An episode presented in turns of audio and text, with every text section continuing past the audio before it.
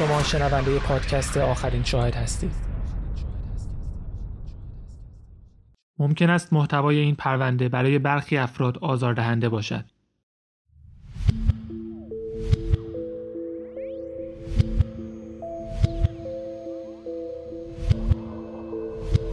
هیلساید استرنگلر قسمت اول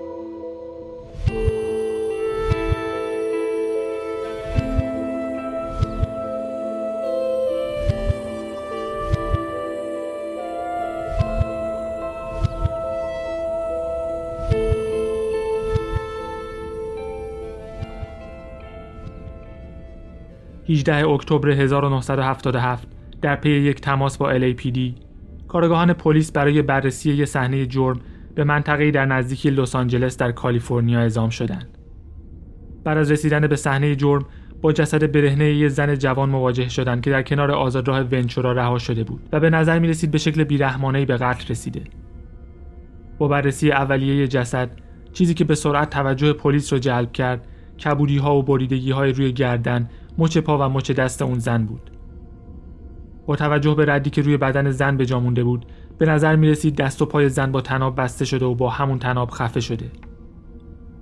بعد از انتقال جسد به پزشکی قانونی فرضیه خفگی با تناب تایید شد. همینطور مشخص شد که قربانی قبل از به قتل رسیدن مورد تجاوز قرار گرفته. جدای از کبودی ها و بریدگی های روی بدن قربانی یه چیز دیگه هم توجه پلیس رو جلب کرده بود. جسد قبل از اینکه توسط قاتل در کنار آزاد راه رها بشه کاملا تمیز شده بود و هیچ مدرکی روی جسد به جا نمونده بود. نتیجه گیری پلیس این بود که این یک قتل از پیش برنامه ریزی شده بوده و نه یک قتل ناگهانی. هویت مقتول شناسایی شد. یولاندا واشنگتن. یک کارگر جنسی که در حوالی همون منطقه زندگی می‌کرد. پلیس معتقد بود اون دختر در مکان دیگه‌ای به قتل رسیده و بعد در کنار آزادراه ونچورا رها شده. اما بدون تقریبا هیچ گونه مدرک فیزیکی کار زیادی از دست پلیس ساخته نبود. پلیس نمی‌دونست چرا یولاندا واشنگتن مورد حمله قرار گرفته و اینکه دقیقا کجا به قتل رسیده و چرا اینجا رها شده. چیز دیگه ای که پلیس از اون خبر نداشت این بود که این قتل آغاز یکی از بزرگترین و طولانی ترین پرونده های دوران حرفه ایشونه. یولاندا واشنگتن اولین قربانی بود اما آخرین قربانی نبود. به هیچ وجه. البته نیاز نبود پلیس برای فهمیدن این مسئله زیاد منتظر بمونه.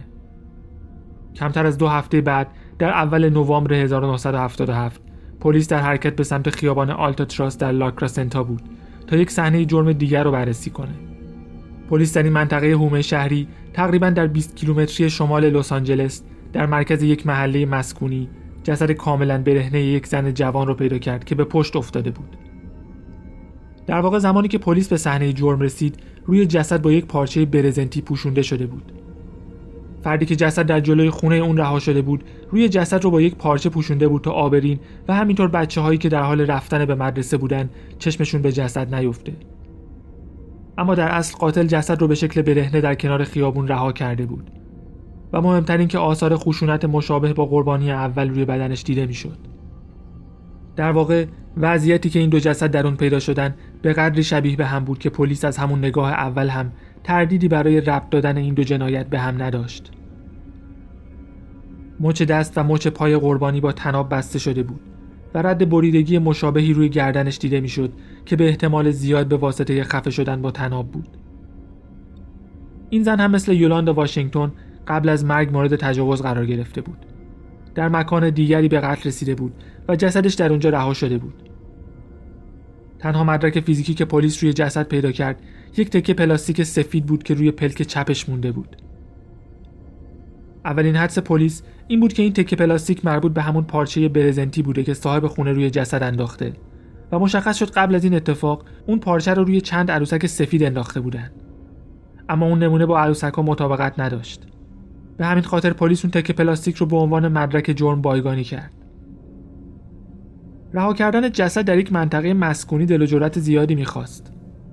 چقدر احتمال داشت که کسی قاتل رو در هنگام بیرون آوردن جسد از ماشین دیده باشه. هرچند پلیس با بررسی صحنه جرم به این عقیده رسیده بود که جسد از داخل یک ماشین در حال حرکت به بیرون پرتاب شده.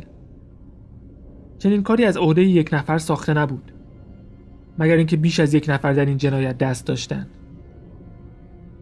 این قتل شباهت های زیادی با قتل قبلی داشت مهمترینش رد تناب روی دست و پا و گردن. اما یه تفاوت مهم هم داشت. قربانی دوم بسیار جوانتر از قربانی اول بود. تخمین اولیه پلیس و پزشک قانونی از سن اون دختر چیزی نزدیک به 16 سال بود. ده روز طول کشید تا پلیس هویتش رو شناسایی کنه. دختری 15 ساله به اسم جودیس لین میلر که به تازگی از دبیرستان هالیوود انصراف داده بود و از خونه هم فرار کرده بود. پلیس فاصله به سراغ افرادی رفت که از قبل اون دختر رو میشناختند و چیزی که فهمیدن این بود که جودیس از یک هفته قبل به عنوان کارگر جنسی در اون منطقه کار می‌کرده. جودیس آخرین بار در شب قبل از پیدا شدن جسدش دیده شده بود. 31 اکتبر یعنی روز هالووین.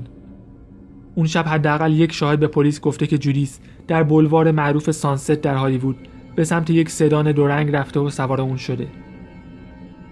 این اولین سرنخ پلیس برای پیدا کردن فرد یا افرادی بود که کارگران جنسی منطقه لس آنجلس رو هدف قرار داده بودند. هرچند زیاد طول نکشید تا این نظریه که قاتل فقط به روسپی ها حمله می‌کنه رد بشه. تنها چند روز بعد یک جسد دیگه پیدا شد و این بار قربانی هیچ ارتباطی با هیچ نوع کار جنسی نداشت.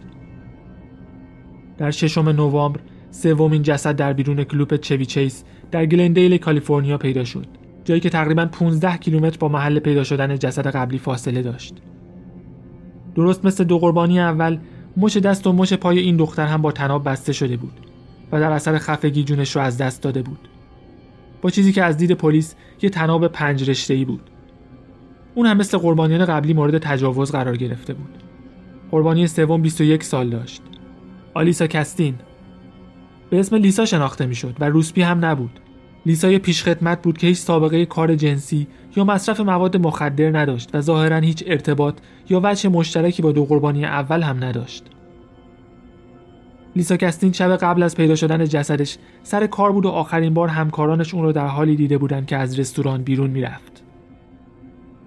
تنها چند ساعت بعد جسدش در یک منطقه دور افتاده پیدا شد. در حالی که تومه قاتلی شده بود که حالا پلیس فکر می‌کرد زنها را مستقل از شغل و وضعیت اجتماعیشون هدف قرار میده. تحقیقات روی این پرونده جدیتر شده بود. سه دختر جوان به قتل رسیده بودند. ظاهرا توسط فرد یا افراد مشابه که به نحوی تونسته بودن هر سه نفر رو بدزدن دست و پاشون رو ببندن بهشون تجاوز کنن و خفشون کنن و اجسادشون رو بدون مدرک فیزیکی خاصی در مکانهای متفاوتی رها کنند. فهمیدن اینکه این قتلها با هم در ارتباط هستند برای پلیس کار سختی نبود. اما اصلا نمی‌دونستن باید دنبال کی بگردن. حداقل هنوز نمی‌دونستن. در همین حال مردم هنوز مطلع نشده بودند که دقیقا چه اتفاقی افتاده. رسانه ها زیاد خبر دو قتل اول رو پوشش نداده بودند. دلیلش هم این بود که دو قربانی اول روسپی بودند و میشه حد زد که مردم چه نگاهی نسبت به ارزش جون روسپی ها دارند. مشابه این اتفاق رو میشه در بسیاری از پرونده های دیگه هم دید. اینکه رسانه ها و خبرگزاری ها و به طور کلی عموم مردم به پرونده های مرتبط با روسپی ها توجه زیادی نمی‌کنن باعث میشه قاتلین بتونن با خیال راحت به کشتن اونها ادامه بدن. اگرچه پلیس بلافاصله بعد از پیدا شدن جسد قربانی اول به دنبال قاتل بود اما تا قبل از پیدا شدن قربانی سوم مردم زیاد این پرونده رو جدی نمی می‌دونستن قتلها به هم ارتباط دارن اما براشون اهمیت خاصی نداشت. اما حالا بعد از پیدا شدن جسد لیسا با قاتلی روبرو بودن که از روش مشابهی برای شکنجه و کشتن زنها استفاده می‌کنه. و این قاتل هر کسی که بود دیگه فقط روسپی ها رو هدف قرار نمی‌داد. پلیس بعد از بررسی سابقه لیسا به این نتیجه رسید که اون دختر توسط قاتل روبوده شده و با میل شخصی با قاتل همراه نشده. پس اهمیت پرونده دوچندان شده بود. یک شنبه 13 نوامبر یه پسر 9 ساله با دوستانش در حال گشت زنی بود که چیزی توجهش رو جلب کرد و فقط باید بهش نزدیک می‌شد تا واقعیت وحشتناکش براش روشن بشه. در کنار یک زبالدان جسد دو دختر که تقریبا همسن خودش و کاملا برهنه بودن در کنار خیابون رها شده بود. دلورس آن سپیدای دوازده ساله و سونیا ماریا جانسون 14 ساله که از یک هفته قبل ناپدید شده بودند. این دو دوست صمیمی یک روز در جلوی میدان ایگل راک سوار اتوبوس شدند و تقریبا سه کیلومتر دورتر شاهدینی اونها رو در حال سوار شدن به یک سدان دو رنگ دیدن. این آخرین باری بود که کسی دلورس و سونیا رو دیده بود.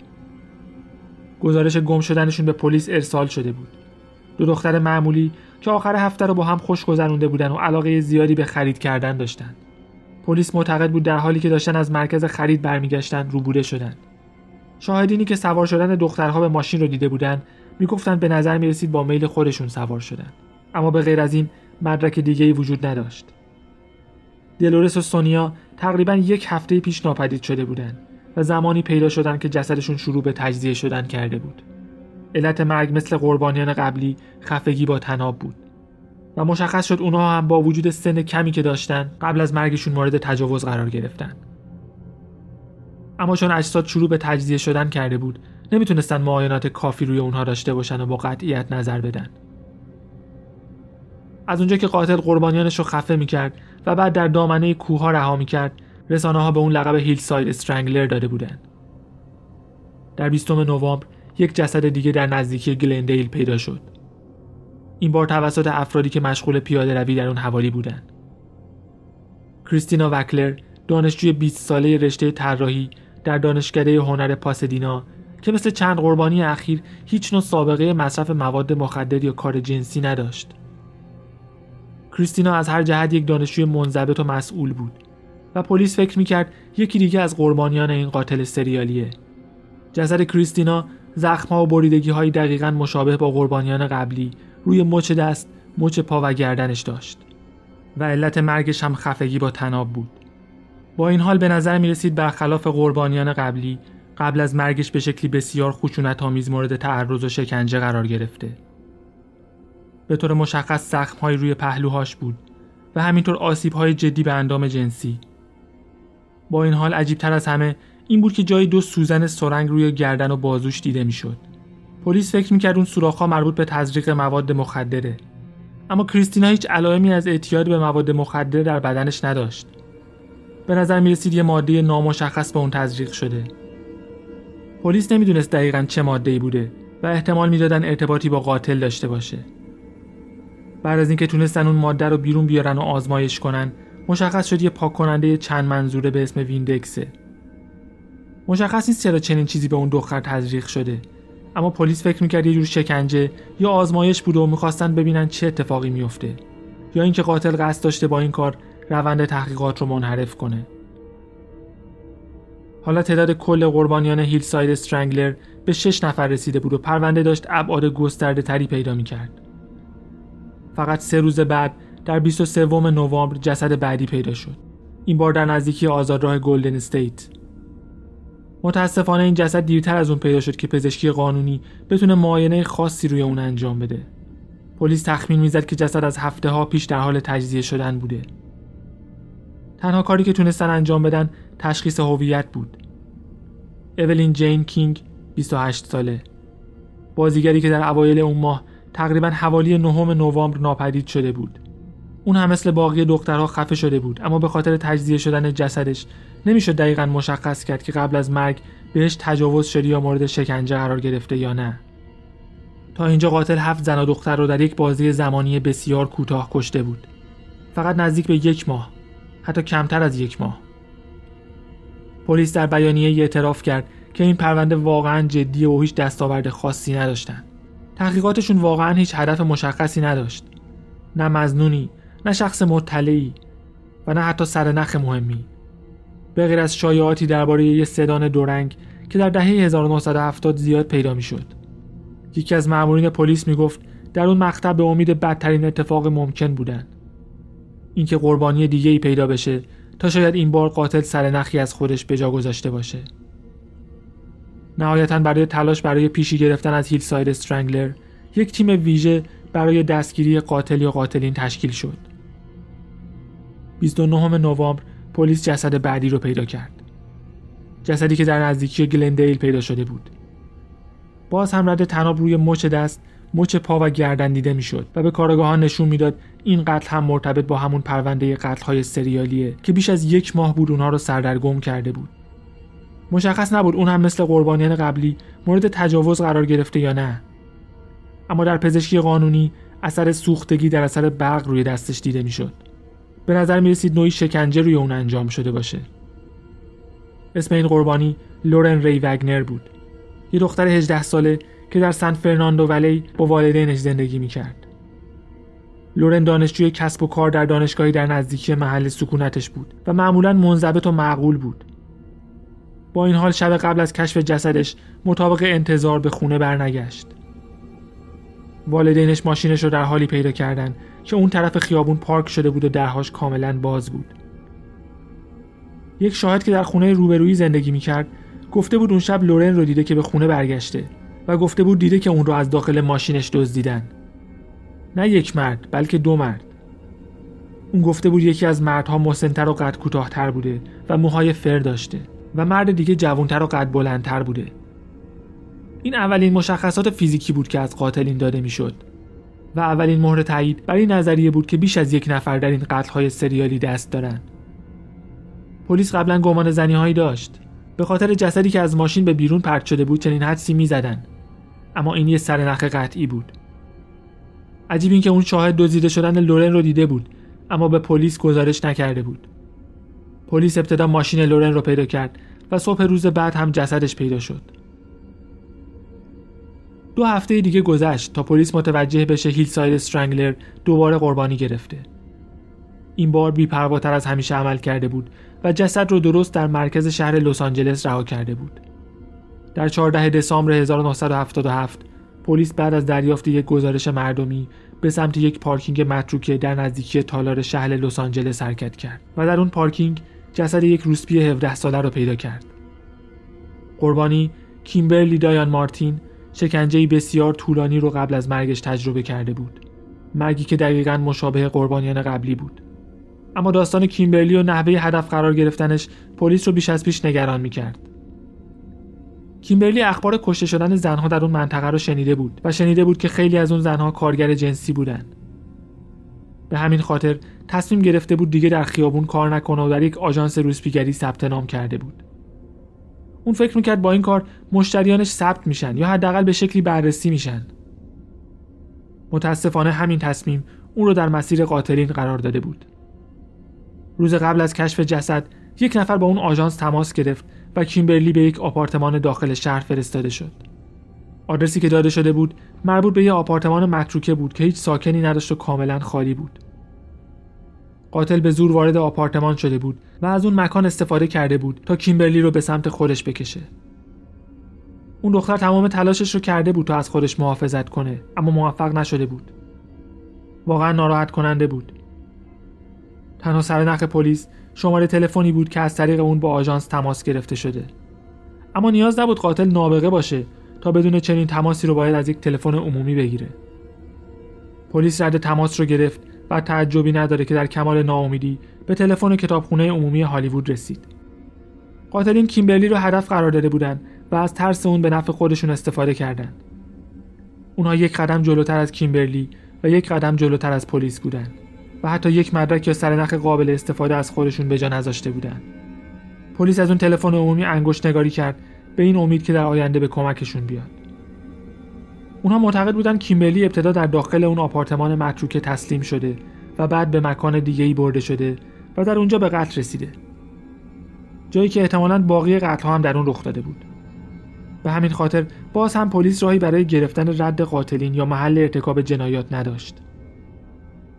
پلیس در ماهای بعد با درموندگی برای پیدا کردن دو قاتل تلاش می‌کرد. و حتی شاهد مهمی هم نداشتند چون بیشتر مکانهایی که اجساد در اون رها شده بود مکانهای متروکه بود. مناطق هومه شهری دور افتاده که اغلب حتی نمی‌شد با ماشین به اونها رفت. این هم فرضیه پلیس مبنی بر اینکه بیش از یک قاتل وجود داره رو تایید می‌کرد. چون معتقد بودن رها کردن اجساد در چنین مکانهای دور افتاده ای از یک نفر ساخته نیست. کسی که حالا به اسم هیل ساید استرنگلر شهرت پیدا کرده بود.